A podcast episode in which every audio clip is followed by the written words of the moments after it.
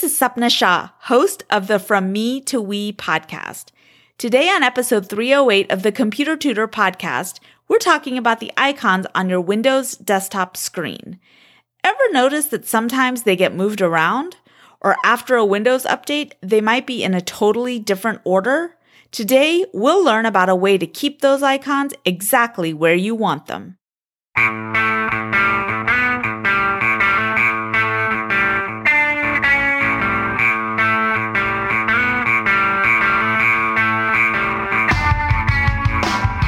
Welcome to another episode of The Computer Tutor.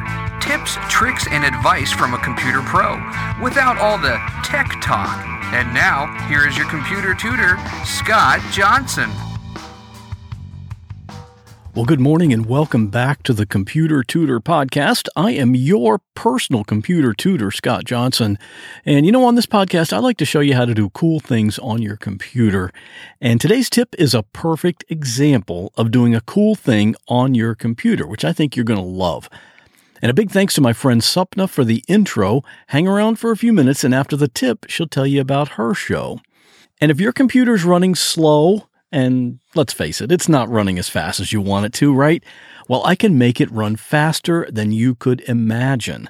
I've done this for lots of my clients already. What we do is we replace your current slow hard drive with a super fast solid state hard drive.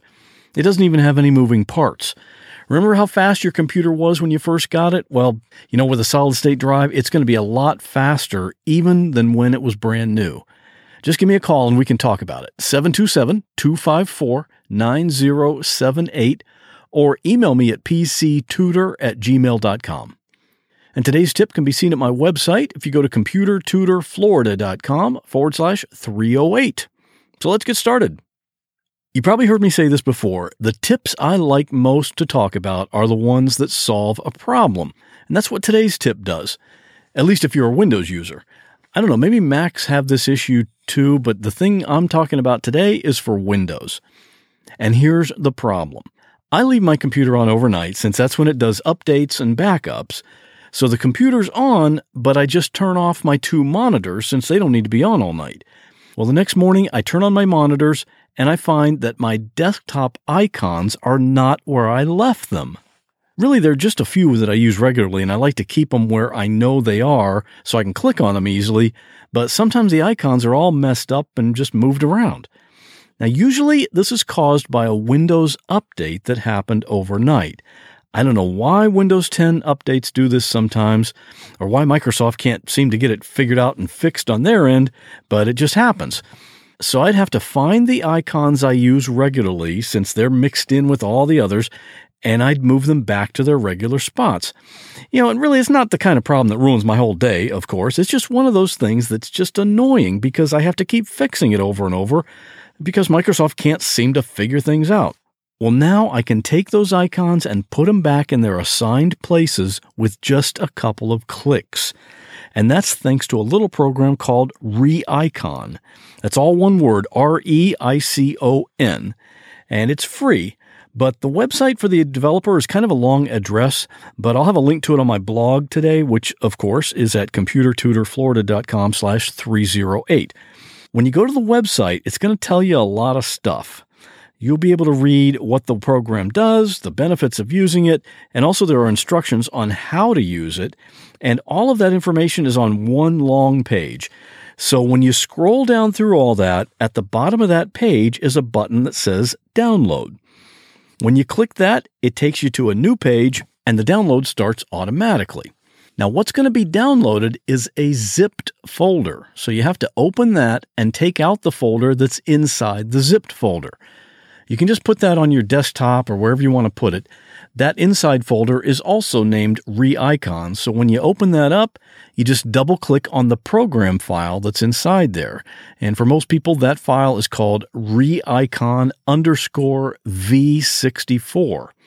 When you run that, a new window will open up, and that's the program itself. It just runs right from there. There's no installation process or anything like that. You'll see the program window, and all you have to do is click File and then Save Icon Layout. Or if you want to do a keyboard shortcut, just hit Control S. S is in Save. Now the program has memorized where all of your desktop icons are right at this minute. So if you want to test it and see if it works, just take one of your icons and drag it to a different spot. And then in the program, click File and then click Restore Icon Layout. What you'll see is that icon that was moved out of place just scoots right back to where it was supposed to be. It's actually that simple.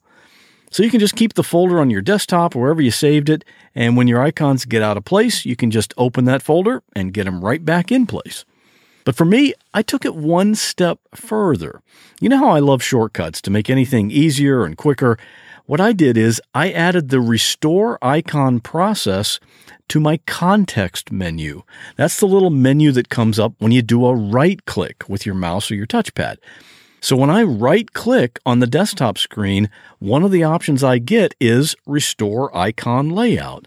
I don't even have to open the folder and run the program.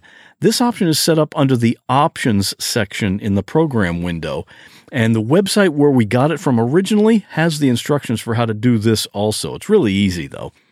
I have to tell you, I really like this program because, as I said, it solves a problem, but also because it doesn't require any installation, and it doesn't try to sneak any other junk or malware or viruses onto your computer. So it's a win for everyone. And now my friend Sapna is going to tell you about her podcast. Hey parents, it's Sapna, host of the From Me to We podcast. We all want the same thing for our kids. We want them to be happier, healthier, and financially better off than we are, right? Well, experts say developing emotional intelligence is the number one thing parents can do to raise successful kids. It leads to better physical health, academic and employment success, happier marriages and relationships, and an overall positive outlook on life. And this emotional intelligence can be taught to kids at a very early age.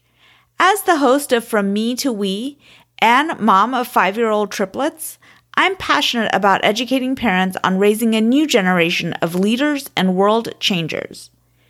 Visit raisingei.com to download your free beginner's guide to emotional intelligence parenting. That's raisingei.com. Thanks, Sapna. I met Sapna earlier this year at a podcasting conference, and she and her husband are just awesome. She's one of the most positive people I know, and they run a business and do a podcast in addition to having triplets. They're pretty awesome people. And recently, I talked to a guy named Jeremy who lives in Texas with his wife, Jennifer. One day, they were out working in their yard, and Jennifer came across an aggressive snake.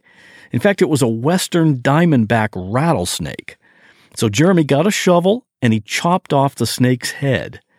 But less than 10 minutes later, Jeremy found himself trying to pry that snake from his hand while feeling the venom pulsating into his body.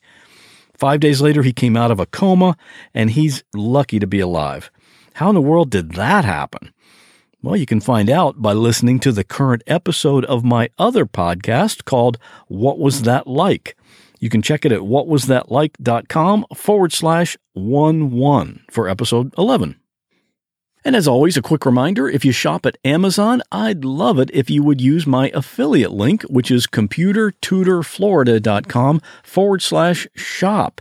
So you're doing your Christmas shopping and whatever else you need to buy, and you pay the same price, but when you go through that link, Amazon sends me a little referral fee, and that helps cover the cost of doing this podcast. So thank you for that. And if you want to get in touch with me, I would love to hear from you. You can email me at pctutor@gmail.com, or you can call my podcast voicemail line, 727-386-9468, and you can leave a recorded message anytime, day or night. That's going to do it for this episode, but I'll be right back here before you know it with another computer tip. Well, that wraps up this episode of the Computer Tutor Podcast. I hope you enjoyed it. If you'd like to contact me with a question, a comment, or a suggestion for a future topic, you're welcome to do so at my website, computertutorflorida.com. And while you're there, sign up for my free Monday morning email newsletter. If you have a computer problem, give me a call at 727-254-9078. In many cases, I can take care of a problem remotely, so it doesn't matter if you're here in Florida, up in Maine, or way out in California. I'd love to help. Thanks again for listening, and have a great week. God bless. Interesting fun fact, a lighthouse is actually very heavy.